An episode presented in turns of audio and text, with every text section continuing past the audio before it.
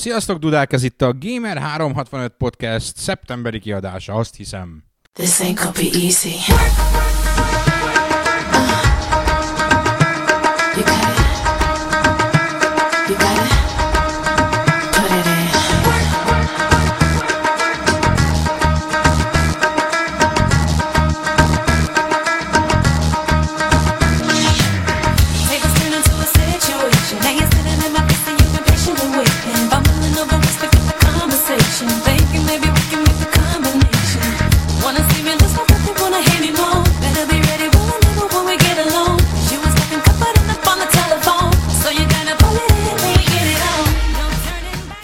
Szeptember van még? Szeptember van még. Sokan vagyunk viszonylag. Lehetnénk többen is, de azért sokan vagyunk. Bemutatkozunk. Somosi László, Liquid. Luszti Zsolt, Warhawk. Csető Zsolt, Dreg. Velansi Csarnold, Olden. És... Böjtös Gábor, sziasztok. Te csináltad jól, Gábor, neked nincs ilyen hülye neved, mint amilyen nekünk van. A lovas is jól csinált. A lovasról egyébként sokáig azt hitték, hogy valami lovas, vagy valami. És a lovasnak az volt a neve. Most is az a neve, tényleg, a francba. Um, mielőtt elindulnánk, Gábor, a, a legfontosabb, múltkor botrány volt belőle, úgyhogy most megpróbálom finoman mondani. A mikrofont úgy kell tartani, mint hogyha orális szexuális aktust, fellációt hajtaná rajta végre. Oké? Okay? Na, akkor minden rendben van. Megsértődtél? Nem sértődtél meg, szuper. Um, mi történt az elmúlt uh, egy hónapban, mikor jöttünk vissza a Gamescom, úgy egy hónapja. Szinte pontosan egy hónapja. És azóta volt egy Tokyo Game Show, meg voltak előtte dolgok, meg voltak utána dolgok. De a legfrissebb, ezek annyira friss, hogy szinte éget. Mert ránézek a papíromra, Steam izék. Ez mi ez, Warhawk? Mik ezek a Steam izék, amiről beszélnünk kéne, és aminek az utolsó darabját, az utolsó izét, azt 37 perce jelentették be. A Steam izék az a hármas, amivel egyszerre fogja az Xbox-t, a Playstation-t és a PC-t szénnégy alázni a Valve. Nem, természetesen nem ezt fogja, csak a Wii U-t fogja szénnégy alázni. De ez se. Csalódtam, azt hittem Warhawk arckifejezését lát, hogy azt fogja mondani, hogy hát fogalmunk sincs. Mert igazából, amikor megláttuk ezt a controller konceptártat, akkor nekünk is ez volt a reakciónk, hogy ez mégis micsoda. Igen, kicsit ugye a, a, a, a híres szállóige jutott az eszünkbe ez a ne, ne menjünk a full retard felé, mert e, ezzel a kontrollerrel eléggé közel kerültek ahhoz a ponthoz, ahonnan, ahonnan már nem lehet visszajönni. Hát ez legalábbis furcsa. Tehát az, az biztos, hogy ránézel, amikor először ránézünk, akkor azt mondtuk, hogy megőrültek, beleépített gépnyúl két hangszórót egy Xbox kontrollerbe, és ez az újdonság, hogy valahogy a, a zenével irányíthatod. És kiderült, hogy nem, mert elolvastuk utána, hogy a Warhawk telefonján olvastuk, hogy, hogy ez két touchpad. Magyarul tapipad. Ez a magyar neve közben rájöttem.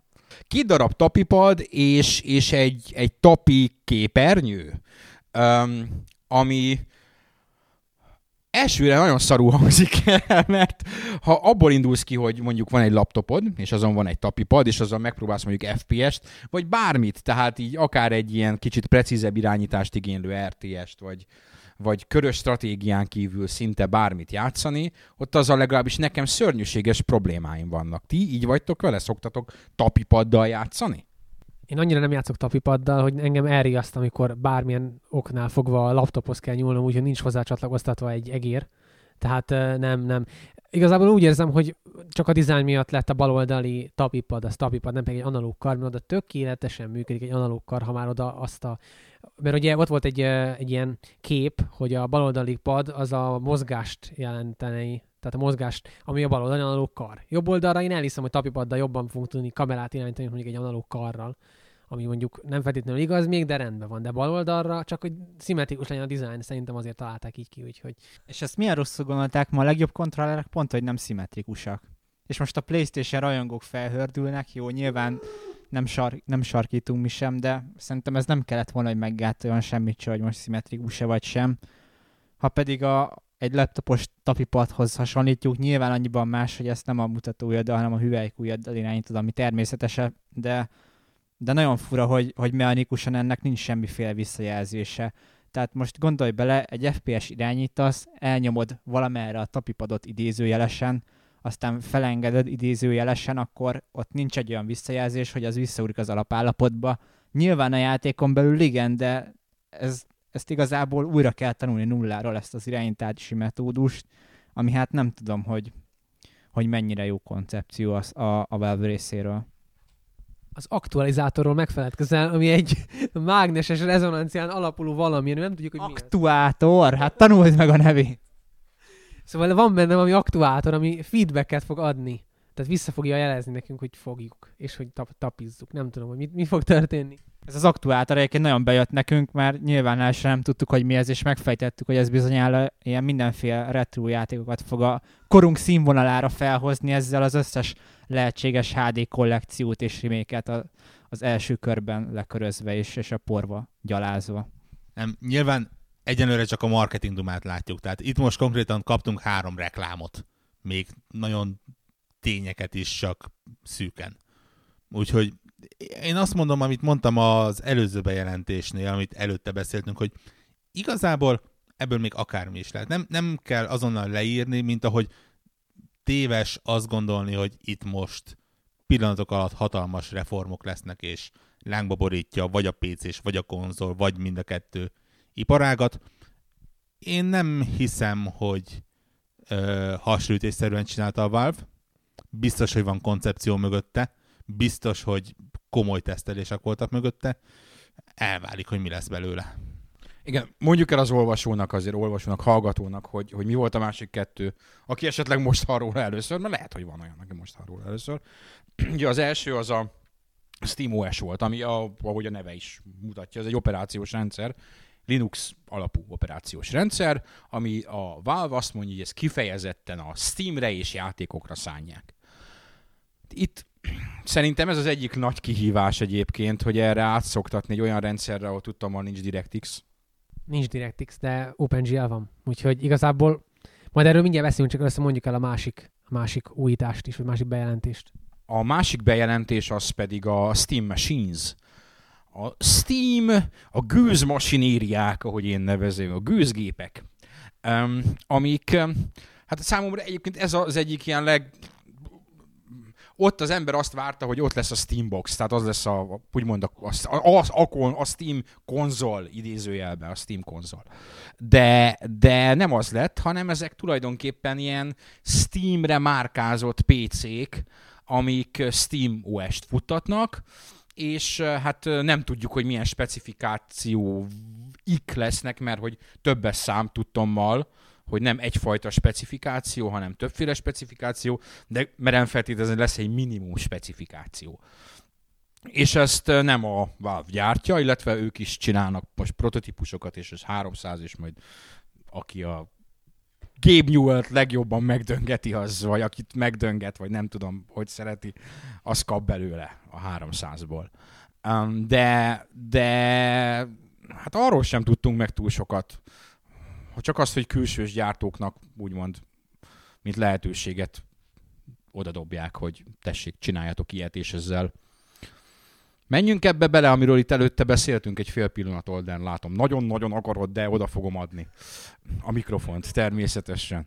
Hogy ez egy lehetőség arra, hogy ugye a PC eladások, desktop PC eladások azok zuhannak, mondhatjuk úgy, vagy legalábbis keményen csökkennek. Hogy, hogy ez egy kicsit egy, egy új lehellet, egy új szellő, amivel életet lehelhetnek ebbe a, az amúgy bajlódó, nyöglődő piacba ez egy nagyon érdekes téma az egész Steam-es, hogy nagyon sokan úgy veszik, hogy most a Valve kitalálta, hogy akkor gyerünk, majd valakit megdöntünk, mármint a piaci részesedésüket, de nem. Itt arról van szó, hogy amikor a Windows 8 megjelent, akkor nagyon sok fejlesztő PC oldalról, akár Indi, akár még a Gabe Newell maga is, bizony megjelent, megszólalkozott, hogy hát gyerekek azért az nem, nem az igazi, hogy csak akkor fogod tudni a teljes értékű applikációkat kiadni, hogyha a Microsoftnak a saját belső sztórián keresztül adott ki azt, mert különben bizonyos dolgokhoz nem félsz hozzá, szerintem a legfrissebb DirectX-es se. De, de ez a rész ez lényegtelen is, csak uh, igazából sokat megfordult a kérdés, hogyha Microsoft egy zártabb operációs rendszer felé megy, akkor meg mit fogunk tudni csinálni, hova tovább? De ugyanakkor ezek a félelmek nem igazolódtak, tehát nem lett a Windows 8 zárt, meg, meg nem, hát de ott, a, a, a, hát zártnak zárt, csak ők, ők azt attól féltek, hogy ott hirtelen a Windows Store-on, vagy akárhogy is hívják, keresztül fog minden folyni, és de nem, tehát az ott, hát már bocsánat, ott alig van valami, tehát nem, nem fenyegeti az ő, nevezzük hegemóniának, ha nem is az, tehát nem jött ki ebből rosszul a Valve, és nem látom azt, hogy az elkövetkezendő egy évben, lehet, hogy hosszabb távon talán, lehet, hogy erre a válasz úgy csinálták, de, de a félelmük nem igazolódott be. Hát abból a szempontból beigazolódott, hogy még maga a Microsoft is képes volt azt a jól bevált startmenü alapú böngészős, vagy böngészős asztali PC-s megközelítés dobni egy laptop meg tablet orientált megjelenítésért. Szóval igazából, hogyha ők ilyen könnyedén eldobják a desktop dizájnt, akkor, akkor, akkor ki az, aki megtartja? Tehát ki az, aki azt mondja, hogy csak és kizárólag a asztali PC-k igényeit fogjuk teljesíteni, vagy kihasználni. Tehát igazából ez a, ez a kérdés, amire megpróbálnak válaszolni. Én egy dolgot tudok. Azt tudom, hogy már koleszba x évvel ezelőtt láttam embereket, akik ilyen, ők voltak a programozó varázslók, nem voltak programozó, csak varázslók, leültek reggel, hogy ők Windowsos játékot fognak játszani Linux alatt, és megírták hozzá dolgokat, és este már vovozott a gyerek a, a akkoriban Linuxon még nem létező uh, játékkal. Tehát tehát, hogyha egy ilyen rappert lehet, vannak egyébként ilyenek, lehet XP emulátor is van, azt hiszem Vine-nak hívják, ha jól emlékszem. És uh, uh, ha ezeket valahogy így egy standardabb rendszerbe tudná foglalni valahogy a, a Valve, legalábbis azzal, hogy nyomást ad a kiadók számára. Még igazából itt erről van szó. Hogyha Steam-en meg akarsz jelenni, akkor fel, majd valószínűleg, amikor tárgyal, tárgyaltok velük, akkor ott lesz az opció, hogy, hogy uh, gondoljatok a SteamOS-re. És mondjuk egy évvel ezelőtt még szerintem nem nagyon mondtuk volna mi se azt, hogy alap lesz az, hogy PC-re jönnek olyan címek is, amik ilyen nagyon elmondtak. A Dark Souls-tól kezdve mondhatnám verekedős játékokat, és most már olyan könnyen megszokták a fejlesztők, rájöttek, hogy jé, azért csak a legalább a portálás költségeit visszahozzák. Na most ezt a SteamOS-nél ugyanígy látom. Tehát ha a port OpenGR elkészül, akkor SteamOS-re kijöhet, ha arra kijöhet, akkor lesz belőle pénz. Ez egy alternatíva. Akkor csak belemegyünk egy nagyon picikét. Én azt mondom el, amit, amit itt előtte is mondtam, hogy igazából ez egy nagyon-nagyon több szereplős képlet lesz. Tehát először is a Valve-nak jelenleg van 55 millió előfizetője, amiből szinte bármelyik időszakban 5 millió aktív, gyakorlatilag az Xbox Live-val nagyjából pariba van. Felhasználó, igen, elnézést nem, nem fizetnek elő természetesen. Nekik a, valószínűleg ahhoz, hogy bármelyik kiadót megfűzzék arra, hogy a SteamOS használják, az kell, hogy ennek az 55 millió felhasználónak a 5, de minimum a 10%-a az bizonyíthatóan a SteamOS-t használjon. Mert addig nem fog egyik nagy kiadó se. Mondhatnék példát a jelenlegi konzolgenerációból, ahol... Csak nem a Wii U-ra gondolsz, ugye nem a Wii U-ra gondolsz, nem gondolhatsz a Wii. Nem, a PS Vita-ra gondoltam. ahol egyszerűen nincs az a kritikus tömeg, aminél a kiadók elkezdenének vele foglalkozni. Kell ez. Tök jó az, hogy a Valve tényleg szó szerint most egy szerelmes dalt csinált a gépgyártókhoz, Ugye itt nem a AMD, Nvidia hasonló, hanem a, az ember és hasonló komplet gépeket árulókhoz. És egy nagyon érdekes dolog lesz az, hogyha mondjuk 5 millió ember vesz Steam boxot, Steam masint, rajta a Steam OS-sel, és 5 millió ember rájön egy idő után, hogy a Steam OS-sel, kvázi a Linux-szal nem csak játszani tud, hanem mondjuk Windows ki tudja váltani a Windowsnak bizonyos részeit, Office, tattara, internet hasonló, akkor nem mondom, hogy megdönti a Windows-t, de egy elég komoly ö, nyomást tudnak ráhelyezni. Egy szóval függetlenítik magukat gyakorlatilag a Windows függéstől. mert, mert itt erre van szó, hát már pár hónapja után már is indult a Linuxos uh, Steam. Tehát már van a Linux-ra telepíthető Steam, és egy csomó játék megy rá. Igazából itt csak az OpenGL a a dolog, mert az van Linuxra is, mert mindenre van, amire van videókártya, és akkor onnantól kezdve, hogyha arra már ráveszik a fejlesztőket, hogy az OpenGL-es verziót is támogassák, akkor onnan már a SteamOS az már adott. Talán annyi a vége, hogy egyenre félni semmiféleképpen nem kell tőle, tehát nem öli meg a PC part, nem, nem öli meg a Windowsos játékokat, valószínűleg. Egy érdekes nyúlványa lesz a PC-s játékiparnak, ami vagy sikeres lesz, vagy nem, de hát a játékaink meg lesznek. A szó legszorosabb értelemben nyúlvány, mert nyúlkálni kell a kontrollerhez. Hogy kiváltsam a hiányzó MC Mackónak a remek hasonló szőrű vicceit. Innen is üdvözöljük Mackót, aki tanul. Vadul, úgyhogy tu- tudományos pályafutásának egy újabb részére ért. Akarunk még mondani valamit erről a Steam izéről? Nem. Én magam részéről egy Half-Life 3 bejelentést vártam, én vagyok a mainstream, kedves kommentelők, akik már több mint 200-an hozzászóltatok ez a eh, Steam bejelentős hírhez, ott is a többség Half-Life 3-at várt, sőt mi amikor először kitettük ezt, mi is azt írtuk, hogy találjon a Half-Life 3, mint mindig. De nem jött a Half-Life 3, úgyhogy Géb, egyél erős pistát, nem tudom. Nem, nem, én nem szeretlek most annyira téged, amennyire szerettelek még hétfőn. Kicsi, tudtam, hogy nem fogják bejelenteni, de benne, bennem volt egy ilyen 5-7 százalékos remény, hogy talán, és még most is, most is, amikor Warhawk így pötyögtette a telefonját, azt vártam, hogy fölsikítson, hogy "Yeah, Gordon Freeman! Van a képen, de nem, hanem ez a furcsa kontroller volt. Amit egyébként addig lehet, hogy a világ legzseniálisabb dolga. Lehet, nem? Annyira furcsa, hogy benne van az, hogy zseniális. Majd azt hiszem, hogy a puding próbálja, majd ha kipróbáltuk, akkor nyilatkozunk róla. Vagy ha majd mások kipróbálták, nyilatkoznak róla, hogy ez milyen jó. De ha már Valve. Én most pótoltam be a portált. Sok-sok év után. Szánom, bánom, de most jutottam el odáig. A portál egyet. És kurva jó volt, zseniális, és ha, ha csinálnánk egy olyan listát, hogy videó, videójáték alapvetéseket, amiket, amikkel mindenkinek játszania kéne, akkor, akkor a portálnak annak vitathatatlan helye lenne ott szerintem, mert igazából mindent megmutat abból, hogy egy, egy videójáték, mint médium, miben nőhet mások, mások felé. Mind a játékmenet oldaláról, mind pedig a történetmesélés oldaláról, ami tényleg önmagamat tudom ismételni, zseniális az egész, és, és örülök, hogy végre eljutottam idáig, mert így, hogy van egy második rész, ami remélem, hogy még ennél is jobb, ahogy leszűrtem a, a ti mondandótokból. Fantasztikus volt, nagyon jó élmény volt, annak ellenére is, hogy azért ez, ne- ez nem egy hosszú, tartalmas játék, de, de amit beleraktak, és ami ötlet, meg kreativitás van benne, az, az zseniális. Mindenesetre ezt megünnepeljük, kint a konyhában van torta, hogyha ki akarsz menni érte. Szerintem nem beszéltünk erről a ki mivel játszatról, én, én viszonylag kevés kevéssel. Sőt, annyira kevéssel, hogy, hogy az utóbbi két hétben egyéb bokros elfoglaltságaim miatt még azzal sem tudtam, mivel kellett volna, úgyhogy aki, aki várta a Killzone review-t, elnézést kérek tőle, lesz, és be vagyok ragadva még legalább két játékkal, ezeket megpróbálom minél gyorsabban.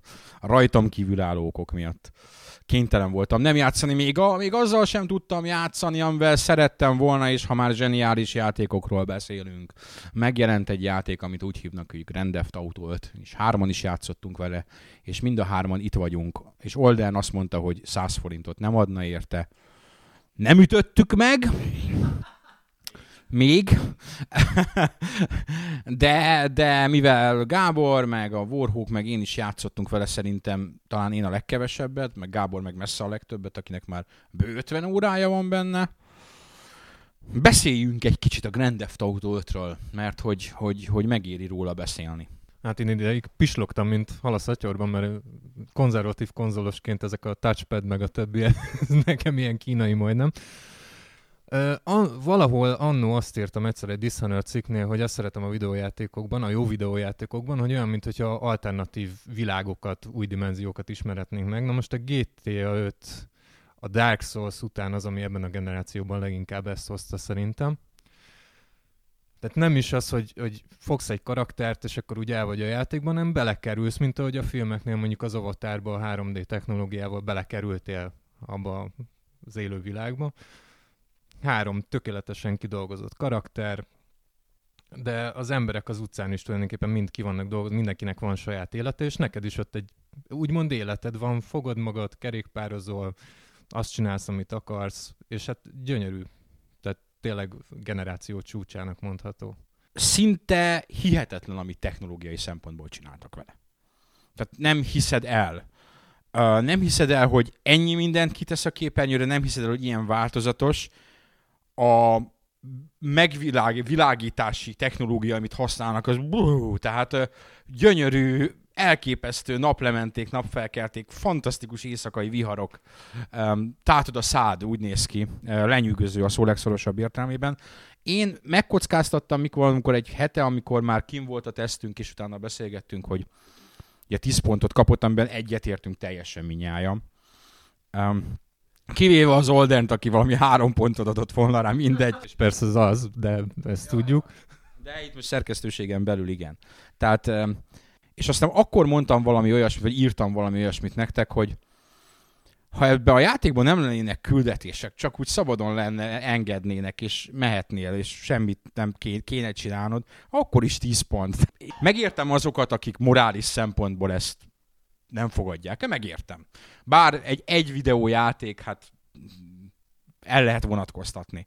De megértem, akik úgy gondolják, hogy ez nem. Nem működik. Még akkor is, hogyha a Rockstar azért igyekezett fel, feloldani azt az eddig azért meglévő ellentmondást, hogy a karaktereik minden esetben legalábbis valamilyen szinten kedvelhetőek voltak, uh, ugyanakkor tömeggyilkosok. És itt most itt a Trevor, aki a sorozat történetnek az első játszható teljes pszichopatája. Tehát aki egy százszázalékos, akivel a, akinek az első öt percben elnézést a szóért jéghideg geciséggel mutatják be a karakter. Tehát olyan dolgot csinál, amit aki a GTA 4-jel és a kiegészítőivel játszott, trónok harca jellegű geciség történik ott. Én igazából nem is értem, hogyha valaki ezt kifogásolja. Tehát nem is azt mondom, hogy azonosulni kell azzal, amit ez a játék képvisel, de azért azt vegyük észre, hogy, hogy maga a GTA amiről szól, és hogy ezt milyen karakterekkel és milyen játékmenettel lehet csak kivitelezni, mert, mert lehet, hogy csinálhatnának olyan karaktert, aki, aki nem ezt a vonalat képviseli, mint ahogy volt is rá példa, rengeteg, de azért, hogy egy ilyen diszonancia jön elő a játékban, hogy te milyen karakter vagy, és közben mit csinálsz a játékban, ezt így nem lehet megtenni, vagy hát meg lehet tenni, csak akkor maga a végeredmény nem lesz olyan, és élmény szinten nem lesz annyira átütő, mert, mert ellentét lesz a között, amit a karakter képvisel, meg amit te a játékban csinálsz és csinálhatsz. Meg hát ha valamire ki kell használni egy, egy nyitott világot, amiben tényleg bármit megtehet szinte, akkor, akkor pont ez a dolog, ami elsőre kézenfekvő, és ami, amilyen irányba el kell menni egy sandbox. És ez nagyjából eddig szintén mindenhol így is volt. Tehát a, a típus példa a GTA 4, ahol a Nico az egy ilyen kis magával meghasonlott, és elmenekült, és maga mögött akarja hagyni, és új életet akar kezdeni. Közben, amit csinálsz vele, az egy pszichopata tömeggyilkosnak a, a, a viselkedik. Hát nem tudom, a Red Dead Redemptionben nekem az egy kivétel a Rockstar játékok közül, az egyetlen, amit nyugodtan nem, nem fordul fel a nyomrom tőlem, miközben játszom a, a jelenetek miatt. Én ott konkrétan pont az ellentétjét tapasztaltam meg, gameplayben semmi nem motivált téged arra, hogy ölj, semmi, nulla. Ha nem olyan mindsettel, nem olyan mentalitással mentél bele, hogy hogy most olyan leszek, mint a GTA-ban, hogy mindenkit megölök, akkor nekem az egyetlen egy ilyen dráma volt az, az hogy a első városkában, ott a két darab utca, vagy két darab épület, kereszteződés mentem, és véletlenül ráfogtam a fegyvert valakire, és ott elszabadult a káosz. Ő előhúzta a fegyverét, valaki meglátta, hogy előhúzza, akkor az lőni kezdett, már rohantak. Én meg közben mondom, rohadt élet, még a lovamat is lelőtték, tehát ilyen totál szégyeltem magam, és talán, lehet, hogy rosszul emlékszem, ott van permanens valami, hogyha haragszol, tehát elég sok kölcsökséget csinálsz, akkor utána már onnantól ezzel nem fognak szívesen látni ott. A GTA-ban én úgy tudom, hogy ott akármit csinálsz, feltámadsz, az viszontlátásra kezdődik meg, mint. Tehát megölsz mindenkit, utána meg mész tovább, mert egyszer elüttek a rendőrök. Tehát ott a gameplayben az, bűn, az bűn, nincs olyan ö, hosszú távú büntetés. Míg a Red Dead-nél meg pont azt éreztem, hogy a Marston meg a küldetésekben egy iszonyat hülye ember volt. Tehát gyakorlatilag egész mexikói rész arról szólt, aki nem játszott vele, az most fogja be a fülét, hogy ott, ott elvileg a jó érdekében gyakorlatilag egy mészállást rendezett az ember. Úgyhogy mind a két oldalt elárult egy fél órán belül. Tehát így teljesen értelmetlen volt, hogy miért viselkedik úgy, mint egy GTA főszereplő. Tehát, hogy, hogy meg lehet ezt csinálni volt, csak akkor a játéknak büntetnie kell a játékost, és, és adni kell okot arra, hogy viselkedjen rendesen. Szerintem. De, csak mi még reagáltok, egyetlen dolog a GTA-val kapcsolatban nem azt várják a játékosok szerintem, hogy most hirtelen ő legyen a morális szent a következő GTA, de bizonyos dolgokat azért ők nyomhatnának. Például egy női főszereplőt, egy tökös női főszereplőt, úgy tökös, hát nem úgy, hogy farka van meg ilyenek, hanem hogy aki, aki megáll a helyén, és aki nem sztereotípia, és aki nem egy feminista, eltúlzott feminista, mert ugye a feminizmusnak semmi köze hozzá, hogy a amerikai média beállítja. Tehát egy normális női főszereplőt adhatnának. Mondjuk egy DLC-vel. Ha azt megcsinálják, akkor 100 forintnál többet fogok adni a GTA 5 Ez lehet, lehet, hogy lesz még női főhős. Ugyan mindig a női főhős, az meg mindig újabb problémákat vet fel. Um, hát, hogy férfizni kell, így van. Így van, de, de ugyanakkor ez a, ennek a játéknak egy annyira kis szelete, tehát az, hogy most egy erőszakos valakit alakítasz, vagy egy bűnözőt alakítasz, vagy bűnözőket alakítasz, minden más, a, a, serp, a másik serpenyőben van egy millió olyan dolog, ami darabonként az egy, milli, egy millióból minden egyes darab nálam kiüti azt az egyébként nálam nem igen létező morális problémát, hogy, hogy, hogy, hogy, hogy mit, mit, mit, mit és hogyan kell csinálni. Igen, kicsit én is úgy érzem, hogy fel van fújva ez az egész dolog, és közben nem látjuk a, a fától az erdőt, és sokan előhozzák, hogy miért van az, hogy a GTA játékok mindig kapják a 10 pontokat sorra. És erre egész egyszerűen az a válasz, hogy a Rockstar szinte az egyetlen olyan stúdió, aki azt mondja, hogy rászáll ennyi 4-5 évet egy, egy sandbox játék fejlesztésére, és ők azok, akik eljutnak odáig a sandbox műfajban, hogy ki tudják azt hangsúlyozni, hogy igenis, itt is meg lehet azt tenni, és ez főleg most a GTA 5-nél jön ki igazán, hogy a különböző játékelemek önmagukban majdnem olyan színvonalat képviselnek, mint egy-egy műfajbeli cím. Tehát a shooting mechanika, a motorozás, bármit említhetnénk, a GTA 5-ben már olyan színvonalra jutottak el egész egyszerűen, hogy bődületes milyen munka van benne, és konkrét játékelemek önmagukban megállják, megállják a helyüket, és, és ezért van az, hogy a GTA 5 sorra kapja a 10 pontokat, mert eszméletlen, hogy, hogy milyen munkát és milyen, milyen színvonalat raktak az egészbe. Én egyébként nem sajnálom a GTA 5-től a 10 pontot, a viccelődéseket félretéve egyáltalán meg tudom érteni. Nem olyan eset van, mint a Skyrimnál, hogy viccnek tartom konkrétan, hogy ott volt egy Dark Souls abban az évben is, mégis a Skyrim nyeri az évi, évi játék a címeket, de itt én az a probléma szerintem inkább, hogy akik így a női ábrázolást, meg az erőszakot kifogásolják, inkább csak az a baj, hogy megnézik az eladásait ennek a játéknak a nagy kiadók, és nem fogják azt mondani, hogy hát ők azért csinálták ezt, mert ők öt évet szántak rá, hanem azt fogják látni, hogy hát ebben vannak férfi főszereplők, van benne erőszak, ettől semmiképp se deviáljunk el, mert akkor baj lesz. Mert ez így szokott működni. Mert másolás van. Tehát ha ki legyen, ki legyen bátor, nem a közép büdzsével rendelkező csapat lesz a bátor akkor, hanem valakinek vezetnie kell. Három gondolat. Legelőször ez az erőszak meg a moralizálás, hogy szerintem a GTA 5 az már nem ugyanaz a GTA. Tehát a, a GTA 5 nem kényszerít rá az erőszakra. Egyáltalán nem küld az erőszak irányába, maximum a story módban van erőszak, de azon kívül én az 50 órámból szerintem egy-két adott pillanaton kívül soha nem nyúltam az erőszakhoz. Nem, nem is érdekelt az erőszak, mert annyira jól el voltam a világában.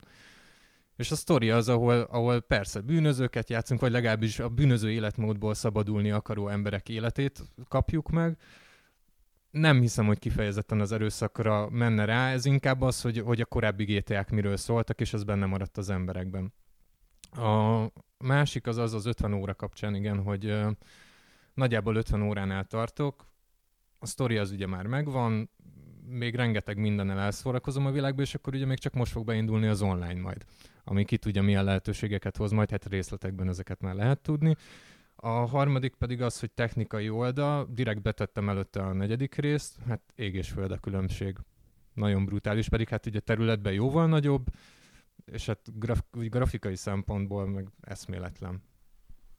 Igen, hogy azok a, az apróságok, tehát e, ez az, amit 200 millió dollárból kinyerhető, hogy soroltuk fel itt egymásnak, hogy, hogy, hogy hallod, ahogy lehűl az autó, ahogy kattog a motor, ahogy, ahogy tényleg mobil beszélgetésekben hallgathatsz bele, ahogy, ahogy ezek a, a sok kis random esemény a világban, amik csak úgy történnek körülötted.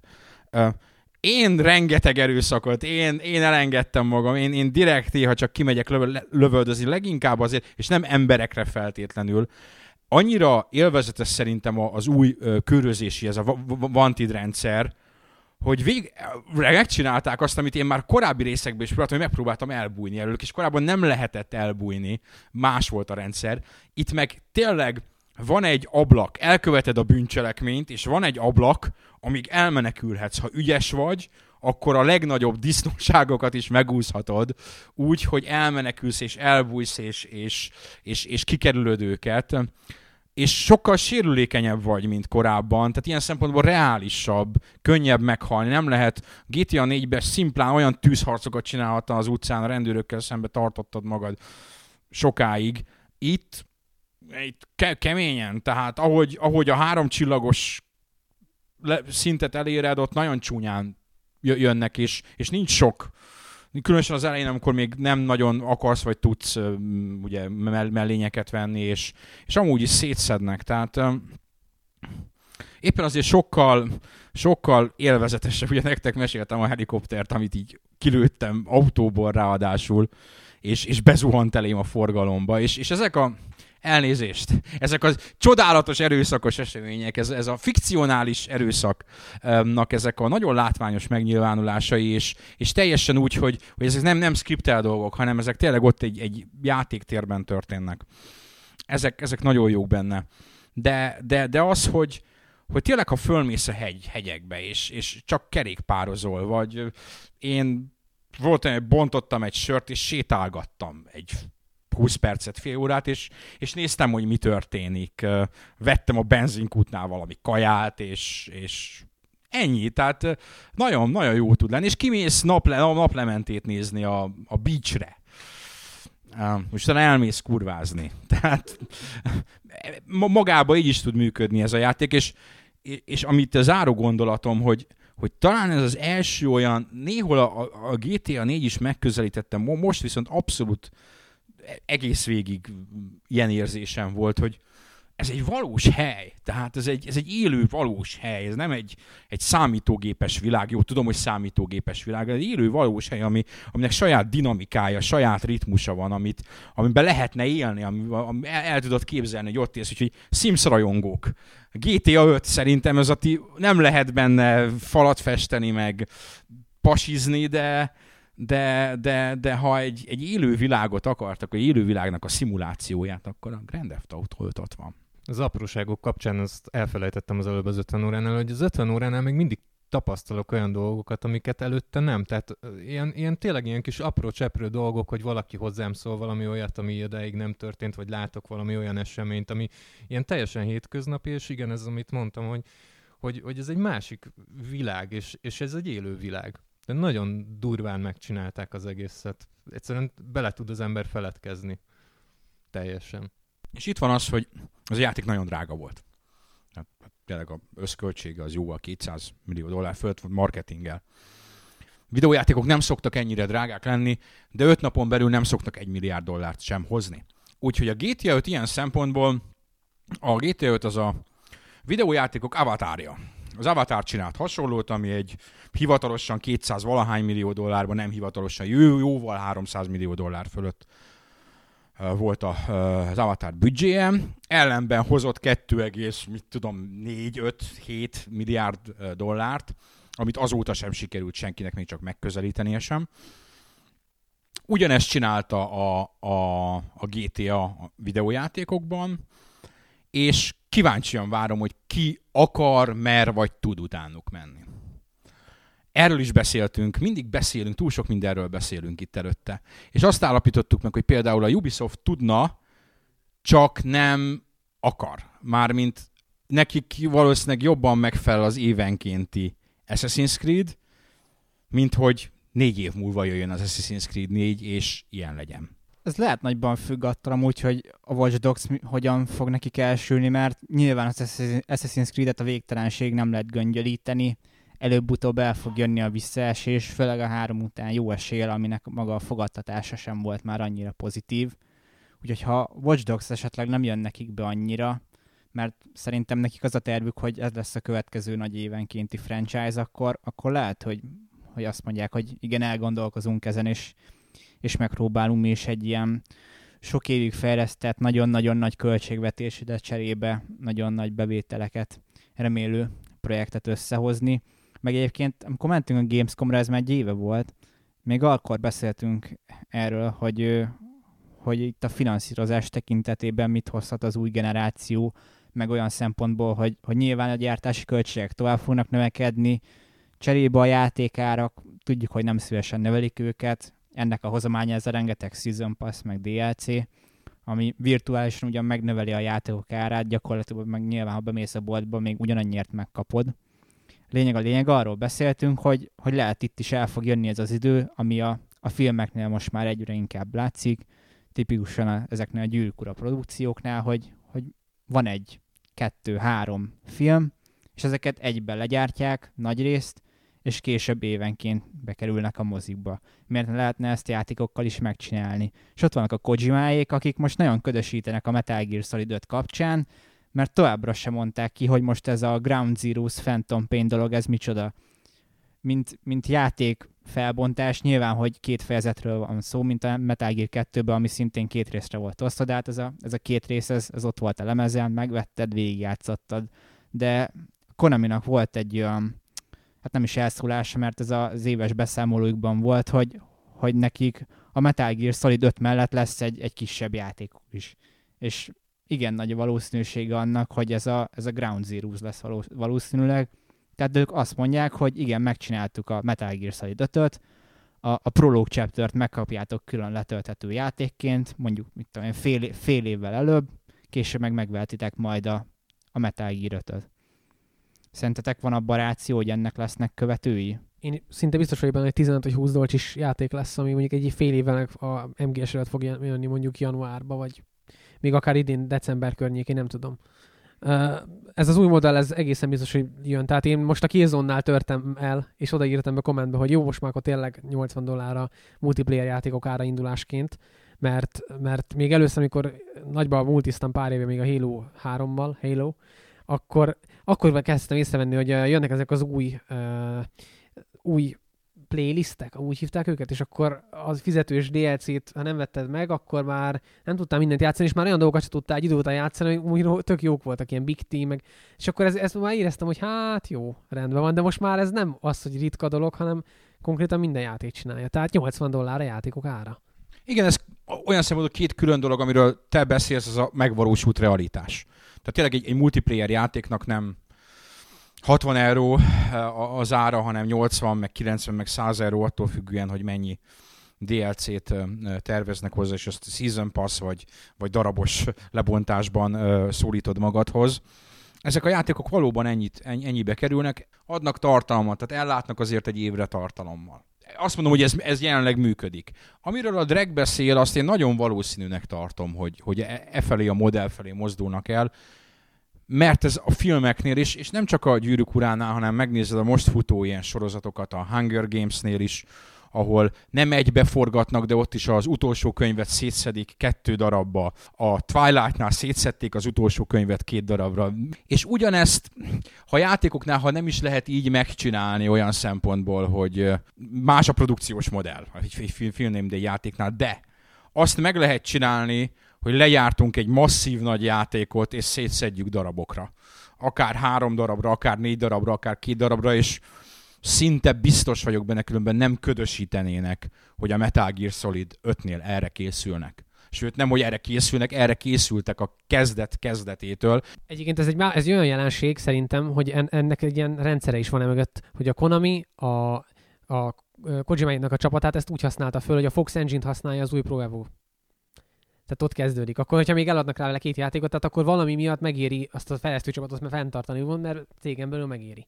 Most ugyanezt én látom a Rockstarnál is. Persze nekik nincs rá szükségük, de mondjuk ha azt nézzük, hogy a GTA 4 az egy kezdeti próbálkozás volt a, GT, az a, a, jelenlegi generációs GTA-ban. Utána jött egy Red Dead Redemption, amit nagyon elismerten, azt már annyira azért követtem a GTA-t, hogy láttam, hogy e, és mondták, hogy a Red Dead-ben tanult dolgokat azért felhasználták, mint tapasztalatot.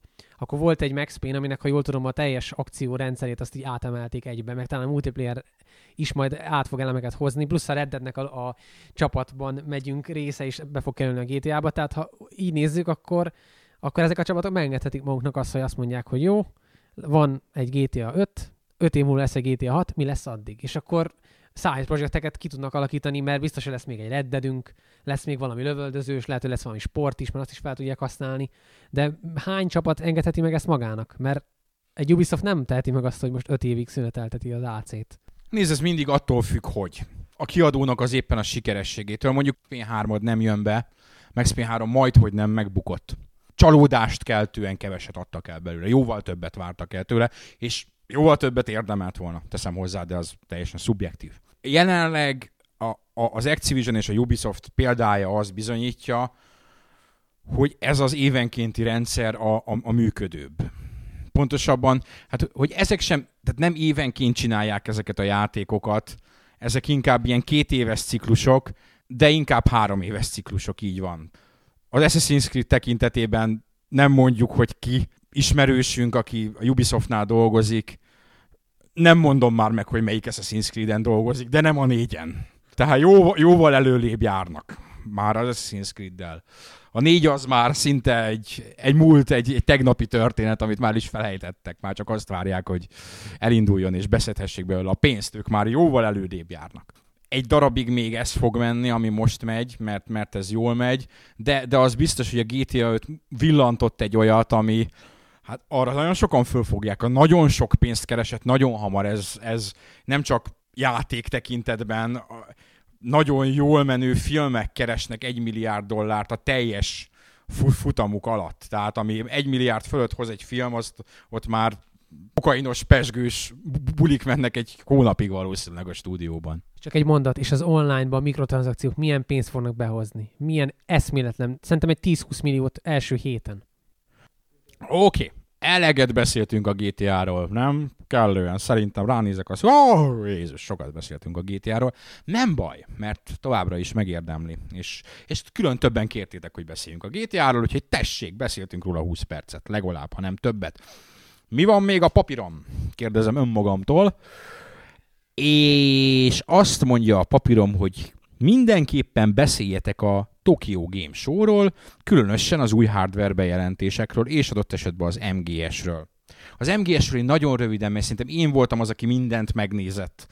Az összes legalább négy videót, nem, hat videót tettünk ki ugyanarról a pályáról. Nagyon jó volt. Amit én gondolok, hogy az én benyomásom. Hogy szerinted is egy Splinter Cell játék lett belőle, nem?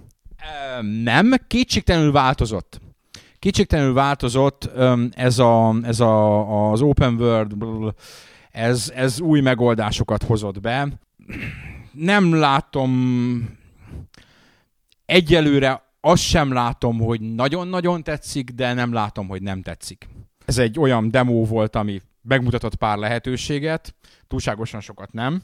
Megmutatta, hogy milyen Kiefer Sutherland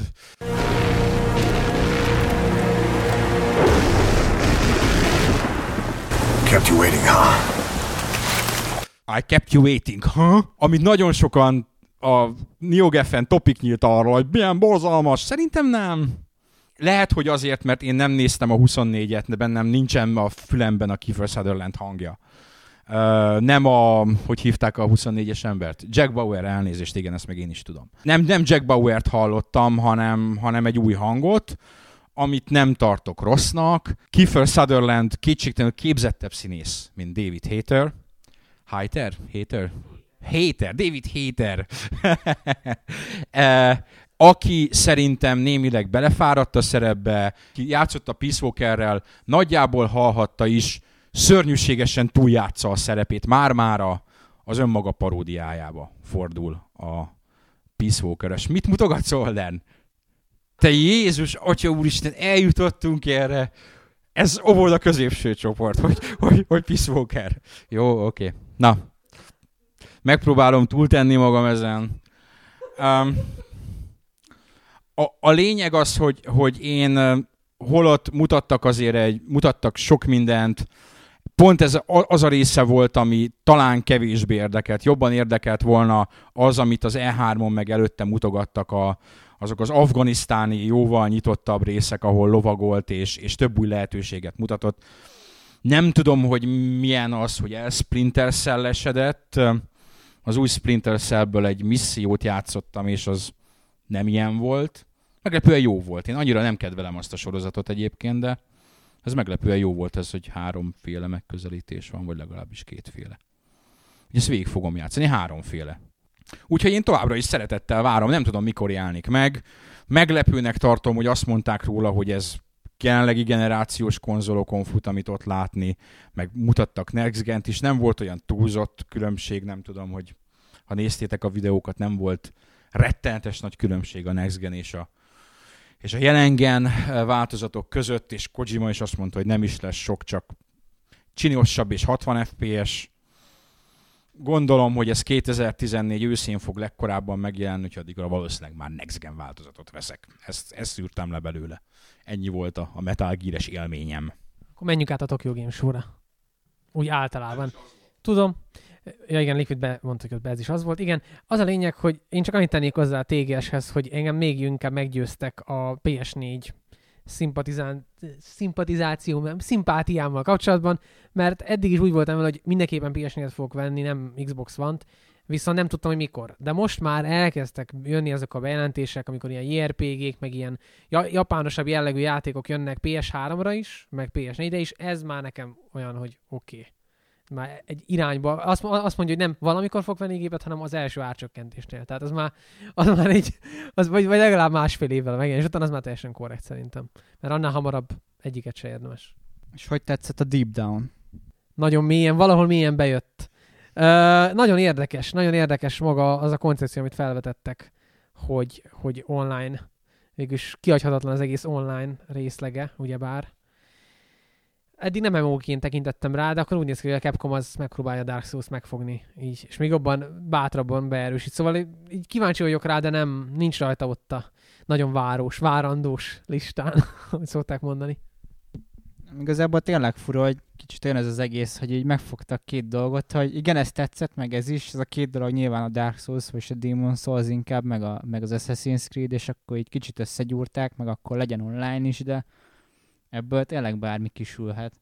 Hát oké, hogy ott van a Zonó mögötte, a projekt mögött, de egyelőre ez inkább tűnik valaminek a meglovaglásának, mint hogy valami nagy eredeti ötlet legyen, amivel valami igazán újat, meg komolyat letettek az asztalra. Persze nem azt mondom, hogy ez egy rossz játék lesz, pont ezért, mivel vannak viszonylag erős referenciák, ez lehet egy nagyon jó játék, csak egyelőre nem látom azt a potenciált, mint ami mondjuk februárban, amikor ezt a PS4 konferencián először felvázolták, akkor azért ebbe kicsit többet látott bele szerintem mindenki. Sőt, én, én magam részét a sorsnak tartom, sors rám csapott, mert én mindig olyan jól nevetgéltem azokon, akik megsértődtek, mert megharagudtak a fejlesztőkre, mert hogy majd más csináltak, meg ilyenek, de én meg Yoshinori Onótól azt várom, hogy már két éve a Street Fighter 5 dolgozzon.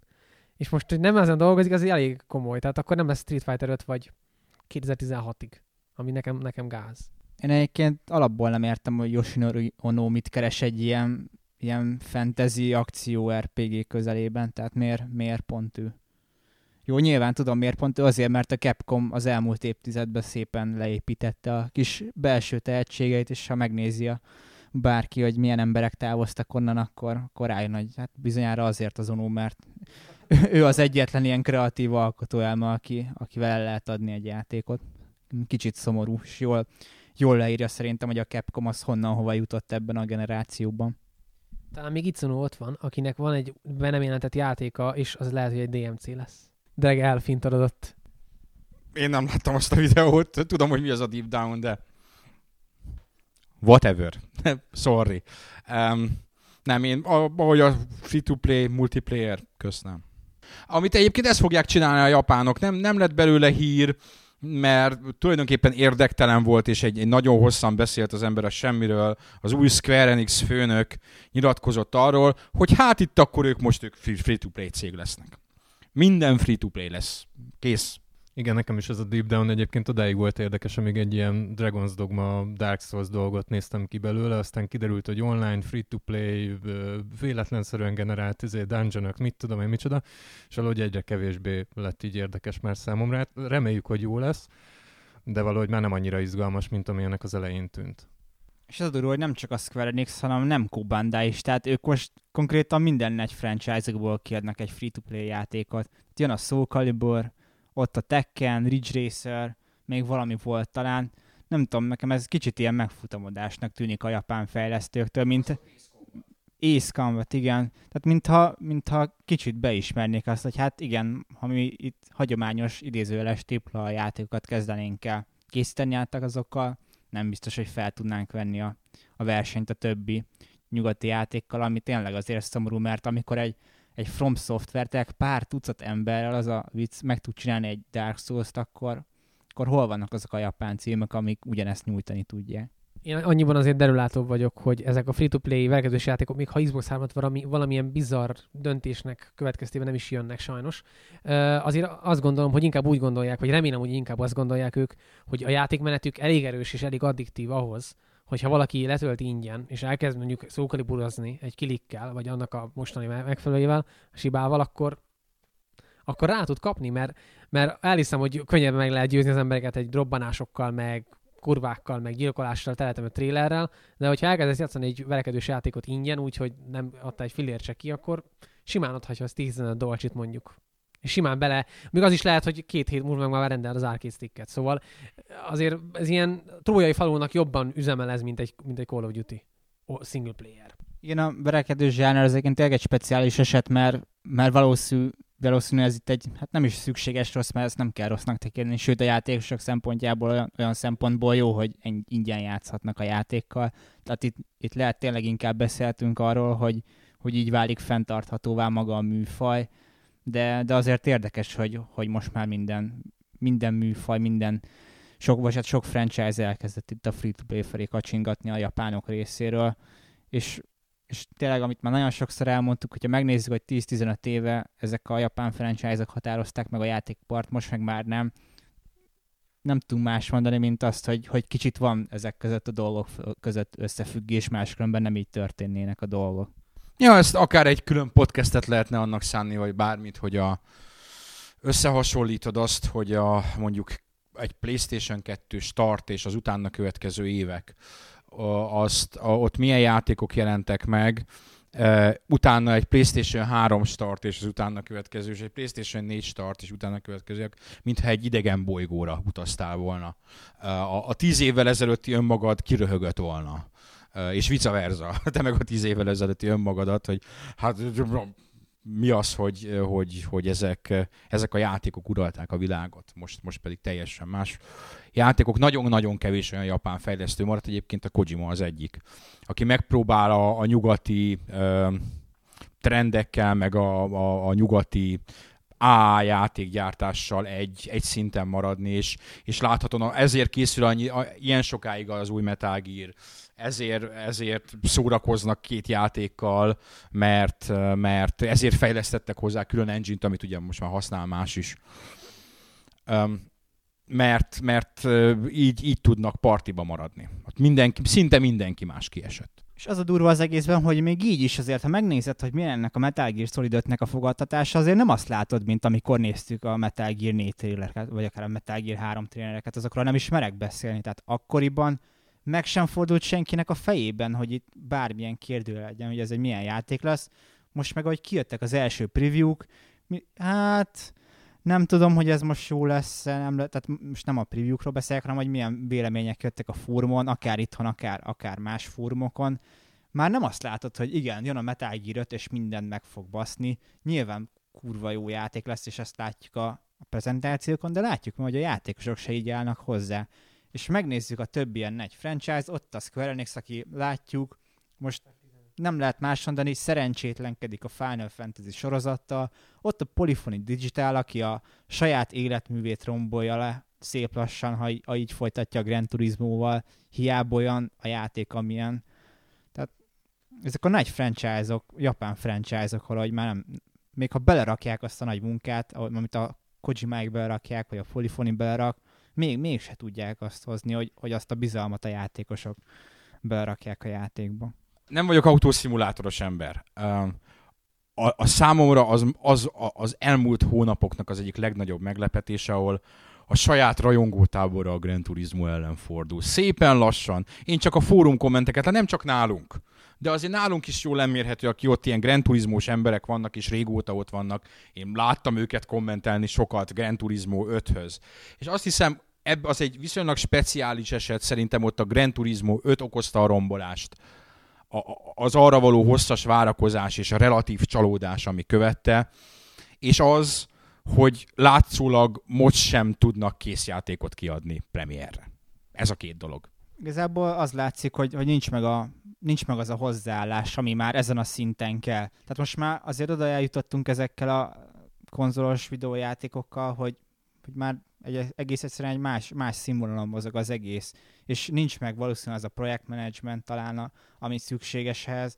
Tehát most nem arról van szó, hogy a Gran Turismo 6 nem lesz jó. Aki játszott a GT Academy demóval, az tudja, hogy hogyha szigorúan azt nézzük, hogy ez, ez a játék milyen lesz, mint konzolos autó szimulátor, akkor valószínűleg egy új mérföldkő lesz a, a műfajon belül, ennek elég nagy a valószínűsége, de mint játék, ha elkezdjük a részleteit vizsgálni, akkor azt látjuk, hogy hoppá, hoppá, kedves Yamauchi-san, ezt miért nem tudjátok rendesen megcsinálni? Tehát mostában a hangok kapcsán van baj, mert ugye azt nyilatkozta, hogy hát igen, a hangok tényleg nem elég jók, de majd utólag pecseljük a játékba. Most bármi más játékról lenne szó, erre azt mondaná az ember, hogy nonsens, nem? Gondolom igen, nem tudom. Nem tudom, hogy mennyire rosszak jelenleg a hangok, vagy hogy mennyire szorulnak pecselésre. Azt látom, hogy, hogy a hogy régi hangok, és újak kellettek volna. Igazából arról van szó, hogy ami nem tudom, 5 éve vagy 10 éve még, még rendben volt, nyilván valószínűleg nem a, a technológiát, a technológia, amivel ezt felveszik, vagy rögzítik, vagy a játékba illesztik, ez lehet nem fejlődött náluk annyit, mint tegyük fel a törtenéknél. Ö, tehát szerintem kicsit fel van fújva egyébként ez az egész, de, de jól látható, és ez folyamatosan előjön, hogy az játékoknál, a játékosok részéről ez egy, ez egy komoly, komoly probléma. Tehát, tehát ez mindig előjön, de ők valahogy nem veszik kellően komolyan ezt az egészet. Tehát vannak olyan aspektusai a játéknak, amikről nagyon erős kritika jött a játékosok részéről, ilyenek voltak nyilván a GT5-ne az automodellek, ahol mint tudjuk, hogy, hogy mi volt a helyzet, és ez is kicsit úgy van kezelve a gt 6 hogy oké, oké, javítunk a helyzeten, de, de nem az, hogy, hogy igazán radikálisan változtatnának, és, és beismernék, hogy igen, ez egy, ez egy rossz irányból. Tehát kicsit lassú is az egész, kicsit nincs jól menedzselve talán, és, és nem, az a, nem az a hozzáállás, ami azt tükrözi, hogy igen. Az, és a Gran Turismo-nál ez azért egy nagyon különleges helyzet, mert ez az a franchise volt, ami hát nem, nem, nyilván nem tökéletes volt, de folyamatosan ezt, ezt hangoztatta magáról, és ezt sugalta maga a játék is, és ez a GT5-re valószínű örökre megtört, és, és a GT6-ra sem tudják úgy valószínű kiavítani, hogy, hogy egy kicsit megváltozzon a vélemény ennek kapcsán. Ami megváltozott talán, és ez, ez mondható egyébként a Metal Gear-re is, meg, meg talán a Gran Turismo-ra is, bár azt annyira nem ismerem. Ez egyáltalán nem ismerem. A GT3-mal játszottam utoljára komolyabban, úgyhogy a többi részt nem is birtoklom konkrétan. Kölcsön őket. És uh, imádom a Forzát, és gyűlölöm a Grand Turismo. Forzák megvannak, az adtak. Um, azokkal sem játszottam halára magam, kivéve a Horizon-t, ami szerintem messze a legjobb Forza játék, de az én egyéni ízlésem, mert én azokat a típusú játékokat szeretem inkább, mint amilyen a Horizon. De, amit mondani akartam, hogy hogy, hogy nagyon sok ilyen játéknál szerintem el, nem az, hogy elhúzott mellettük a világ, de kicsit erről van szó. Ők már nem, korábban vezettek és irányt mutattak, most már követnek. Tehát kicsit én a Metal bármennyire örülök az Open World-nek, de kicsit úgy látom, hogy a Kojima belebuzult az Assassin's Creed-be konkrétan, amit tudjuk, hogy az az volt nála az On Plus Ultra egy-két éve, és telenyilatkozta a világot, hogy az milyen fasz a játék, és most eldöntötte, hogy akkor ez is ilyen lesz. És, és lehet, hogy jó lesz. De, de ezek már nem saját kreatív tűz által hajtott döntések, hanem, hanem trendekre való rákapaszkodás kísérlete. És ezt ő még viszonylag jól csinálja. Van, akik japánok közül, akik megpróbálnak trendekre rákapaszkodni, az olyan szörnyűségeket eredményezett, mint a Quantum Theory, meg ezek, amikor megpróbáltak nyugati játékot csinálni japánok, és kitépted volna a saját szemedet. Nem csak mert ronda volt, hanem általában. Sőt, és ott a Resident Evil 6, ami valószínűleg ebbe is bukott bele, hogy, hogy egy olyan valamit kezdtek el üldözni, ami egész egyszerűen nem a japán játékfejlesztésnek, vagy a stílusnak a sajátja. Én, az, amikor Liquid mondta ezt az egész monológiát, akkor én próbáltam a fejembe ilyen ellenpéldákat keresni, és arra a szomorú szituációra jutottam, hogy nincs ellenpélda, abból a szempontból, hogy aki követ, az tényleg követ. Tehát az ellenpélda az mi? A From Software-nek a Dark Souls, a Kamiának a Platinum hack játékai, meg a verekedés játék volt, de ezek mind japán eredetű, japán műfajok, amiben nyugati fejlesztő nagyon kevésszer próbálkozik, tehát ez nem olyan dolog, hogy megleckéztetik őket, és akkor most már futnak, hanem van egy önbizalmuk. Többi japán fejlesztő, mint hátfutott volna egy üvegfalom. El, elmentek munkába reggel, az, azt látta, hogy mehet abba az irányba, és beleszaladt van, és full véresen kell bemenni a munkába. És mondják, hogy most még bízom még mindig a projektedbe, hát nem biztos, lehet, hogy el kéne menni az előtte, és úgy nem, nincs meg bennük az a hit, az a korlátlanítás. Most egy Resident Evil-nél olyat, olyat nem tudtam volna elképzelni korábban, hogy nem azt mondja az aktuális Resident Evil-nek a rendezője, hogy akármit találunk ki, azt mi a legjobb tudásunkkal össze fogjuk hozni, és az a műfaj legjobbja lesz. Ez már nincs. Igazából a követés mellett szerintem még a megragadás az, ami nagyon erős. Tehát most friss élményként ez a Grasshopper tudom felhozni, hogy ö, javítsatok ki, hogyha tévedek, mert én így az eladásokat annyira nem nézem, inkább magukat a játékokat, meg az értékelésüket, de mint hogyha ők is így egyre lejjebb kerülnének azzal, hogy ugyanazt próbálják nagyjából ezeket az elmebeteg őrült ötleteket, de egy megragadt játék me- mechanikával és technológiával próbálják, úgyhogy én azt látom, hogy, hogy egyre lejjebb kerül. Tehát az egyik szórakoztató volt, a másik már nem annyira, a harmadik unalmas. Most itt mondok egy csú... nem annyira nem csúnya, mert annyira nincs sok rajongója a csávónak. Szerintem a Suda az az egyik legtúlértékeltebb csávó az iparban. Ő csinált, Isten bocsássa meg egy darab jó játékot életében. Én ugyanezt akartam mondani, és az igazolja, hogy ennek van igazságtartalma, hogy minden játék mögé, amihez kicsit is köze van, oda nyomják, mint ha ő találta ki volna az egészet, közben tudjuk, hogy egy csomó olyan játék van Suda nevével promózva, ami igazából ilyen executive producer alatt kettővel volt valószínű a, a szerepe, de oké, okay, Suda annak idején megcsinálta a Killer 7 ami fantasztikus, és szerintem egyik ilyen szerkesztőségi kedvenc bizonyára, de, de azóta nem, nem volt az az átütő. Hát nem is azt mondjuk, hogy siker, mert a Killer 7 se volt siker, de, de nem volt az az átütő élmény, ami, ami akkora, akkora mérföld, hát nem is mérföldkő lett volna, de akkora élmény lett volna, mint, mint annó a Killer 7. És hogy tovább szurkáljam a kést beléjük. Én most játszottam végig a Cinemorát, a PlayStation Vita verziót. Most pont úgy PlayStation Vita teljesen megfelelt arra a játékra, vonaton végigjátszottam. Korábban kb. a feléig jutottam. Nem vagyok jó ezekben a játékokban, nem tudok nyilatkozni, hogy, a, hogy konkrétan, mint uh, a shoot'em up milyen játék az nekem nagyon tetszett, szerintem, mint játék jó. Azt a játékot is sokan, ugye Grasshopper meg, emberek, hát volt közük hozzájuk, de nem sok, és ezt konkrétan tudjuk, mert te- teljesen jól ismerjük azokat a csávókat, akik csinálták. Konkrétan az egyik a munkatársunk. E, az nem, az egy digital reality játék, amit leginkább négy, négy-öt ember csinált teljes egészében. Amit a sudáik hozzáadtak, és amit én mondtam a vegáiknak is annak idején, hogy ők találták ki, hogy legyenek állatok benne. Ember, eredetileg emberek voltak. Szerintem az egyik nagy elbaszása annak a játéknak. Teljesen a sztorit kiheréli az, hogy bizarr állatok vannak, és az volt a, a, az indoklásuk, hogy, hogy mert nem elég bizarr a játék, és a játéknak bizarnak kell lenni, és legyenek benne állatok. Állatlények, ugye, emberek helyett. És, és, és amit, amit ők hozzáadtak, az annyira nem sok. Tehát ilyen, ilyen vizuális dizájn, amiben bizonyára jók, és, és még a le, őrült arcok, nekünk ezt mondták, hogy teljesen egy ilyen, ilyen őrült csapat, ami, amit én elhiszek, és még értékelek is. De, de ugyanakkor a játékaik meg, meg tehát ilyen, én úgy, úgy érzem, hogy, hogy inkább van körülöttük, mindig van körülöttük valami, most már inkább ilyen lufiszerű hype, és amikor, amikor kipukkan, ez most nagyon jól látható volt a Killer is de ami megint csak nem az ő játékuk, hanem ott is a Suda valaki volt. Uh, amik, amikor kipukkan, akkor meg mindenki, hát akkor mégis nem, nem, mi, valami történt. Az történt, hogy, hogy ők nem, nem tudom, nem fókuszált fejlesztők, túl sok mindennel foglalkoznak, nem tudom erről mennyire beszélhetünk, ha majd most már annyira szerintem úgyse fognak érte szólni. Ugye a Black Knight Sword, amivel a saját kiadója nem volt elégedett, és konkrétan a Dreg és a Mackó a megjelenés előtt mennyi egy évvel? Közel egy évvel.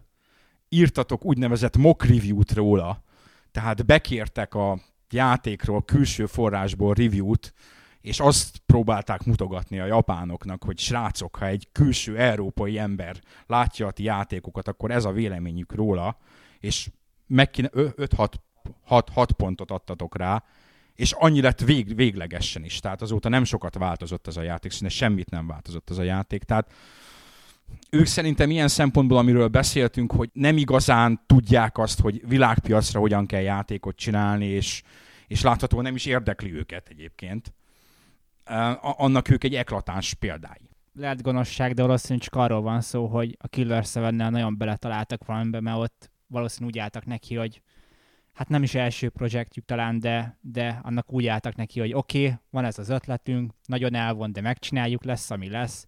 Később nyilván voltak velük szembe elvárások, és lehet, hogy közben ne, ez egy, lehet nem egy annyira tehetséges stúdió, hogy, hogy tudjanak igazi minőségi projekteket hozni.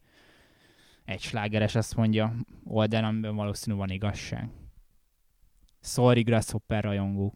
Annyira sokan már szerintem nincsenek, úgyhogy szerintem, és, és a elnézést, ha valakinek beletapostunk volna a lelkébe. Még egy utolsó gondolat ez, aztán tényleg lépjünk tovább. Én komolyan azt várom, hogy egy nyugati stúdió csináljon egy JRPG-t. Ubisoftosok csinálják most. Igen, lesz ez a UbiArt framework játék, ez a Child of Flight, igen, de az se teljesen JRPG, tehát vannak, tehát inkább a harcrendszer terén idézi a műfajt, de egy olyan igazi ilyen JRPG-t, ami mentesettől a bugyuta körítéstől, de mégis a műfaj sajátosságát idézi. Ez milyen fricska lenne, vajon? Egy BioWare JRPG. BioWare nyíregyháza. nem hinném, hogy be fog következni egyébként nekem, és ez az egyik készülő tesztem, és egy darabig még készülni is fog, mert elfelejtettem, hogy egy JRPG-vel meddig tart játszani.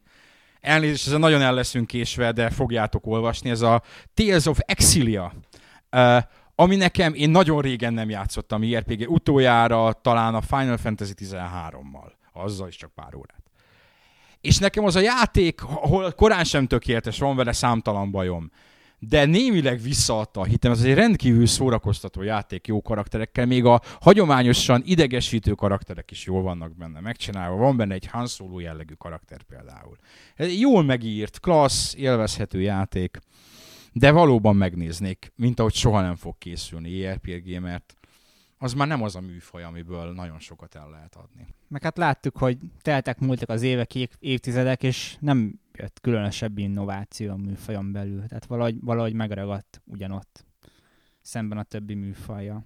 Szerintem jött innováció, csak utána ez leszakadt is SRPG néven lett nevezve, mert ami játékmenetet nagyon-nagyon összetettebbé tudta tenni, az a mozgás megjelenése volt. És abban például, hogy megjelenik a mozgás egy, egy csatán, onnantól kezdve vagy elmész a valós idejű irányba, mint például a TS-eknél vagy a Star ami egy külön műfajon belüli réteg, vagy elmész abba az irányba, hogy SRPG-t csinálsz belőle, és akkor körökre osztott nagyobb seregek, abból meg azért szerintem még mindig élbolyosok az SRPG-k, még ha kimentek kézikonzolokra és az én nagy sajnálatomra.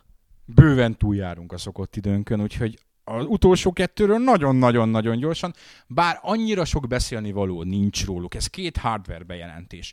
Az első, ami azt hiszem, hogy nagyobb felháborodást váltott ki, ez a Nintendo 2DS, ami egyébként, tessék, ellenvélemény nekem tetszik. Erre varjatok gombot. Nekem is tetszik, azért tetszik, mert nincs benne 3D. Én nekem a szemem nem bírta a 3D-snek a 3D-jét, egy ilyen 3-4 percig megnéztem, utána éreztem, hogy jó, ez most nem fog kelleni.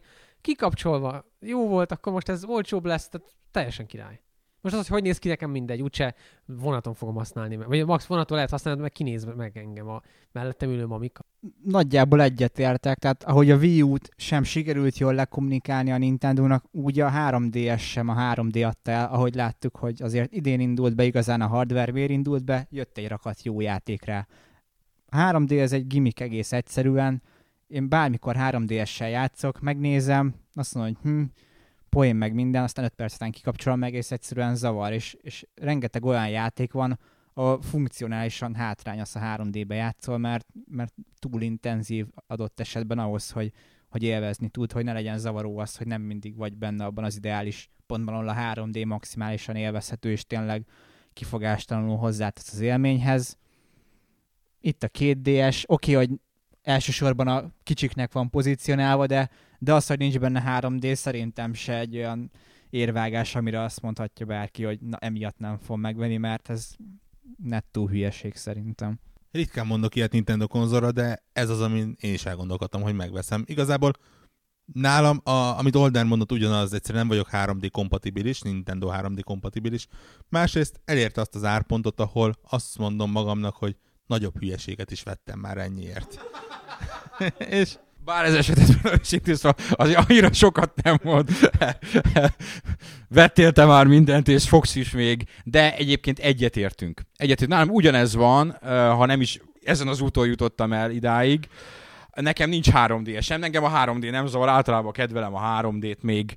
Pró- próbáltam jelenlegi generációs játékok közül olyanokat is 3D-be játszani, Resistance 3-at, ami aztán wow, meg a Call of Duty, wow, aki rossz 3D-t, vagy zavaróan a, a, a látványba, nem csak hogy a látványba, hanem a konkrétan a játék sebességébe durván belerondító 3D-t akar látni, az nézze meg azt, aki jót, az pedig a Cinemorának a nagy konzolos verzióit, ami tartja a 60 FPS-t 3D-ben, és fantasztikusan néz ki 3D-ben. Különösen az a pálya, ahol ilyen lézerek között kell menni, az meg a robotmajmos rész. A robotmajmos rész a legjobb. Meg a robotmajom karakter a legjobb. A ga- ga- ga- ga- ga- ga- gai- kai- ga- kai- ga- ga- gar- garai.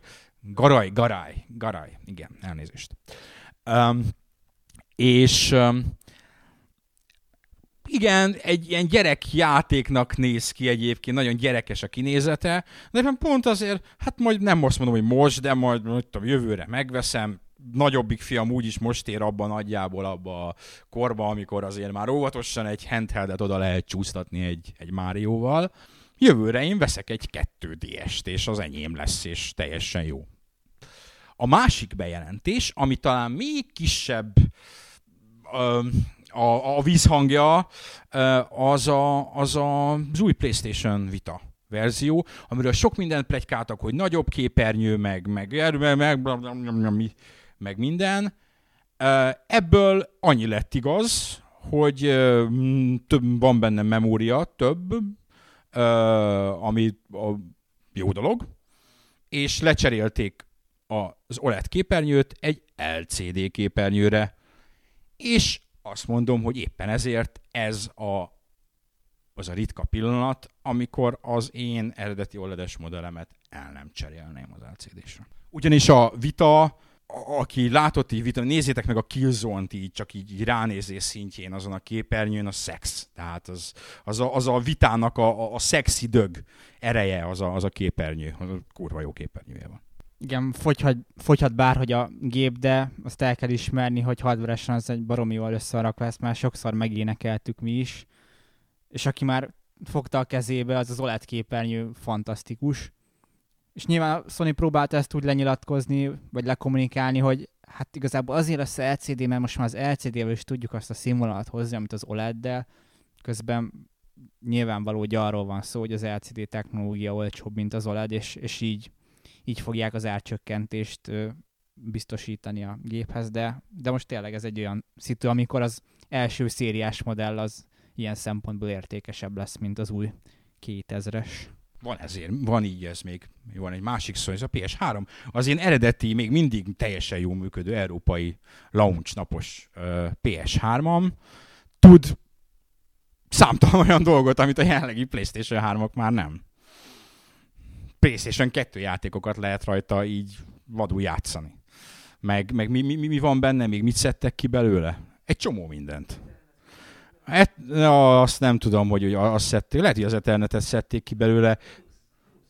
Igen, meg, meg nem tudom, hogy nincs már rajta talán SD kártya slot az újakon, talán.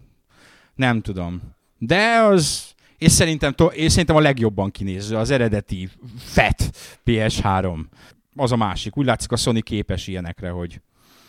De aztán majd talán jobban fog fogyni ettől a vita, hogy olcsóbb lesz, reméljük. Abban, abban nincs vita, ez, ez annyira szar, és annyis, annyiszor elsütjük meg fórumokon is. Ú. És vita nélkül, vagy vi- vitával, de, de ennyi volt. Bőven túlléptük a megszokott egy óránkat, közel 20 perccel. Úgyhogy um, ennyi volt a szeptemberi Gamer 365 podcast.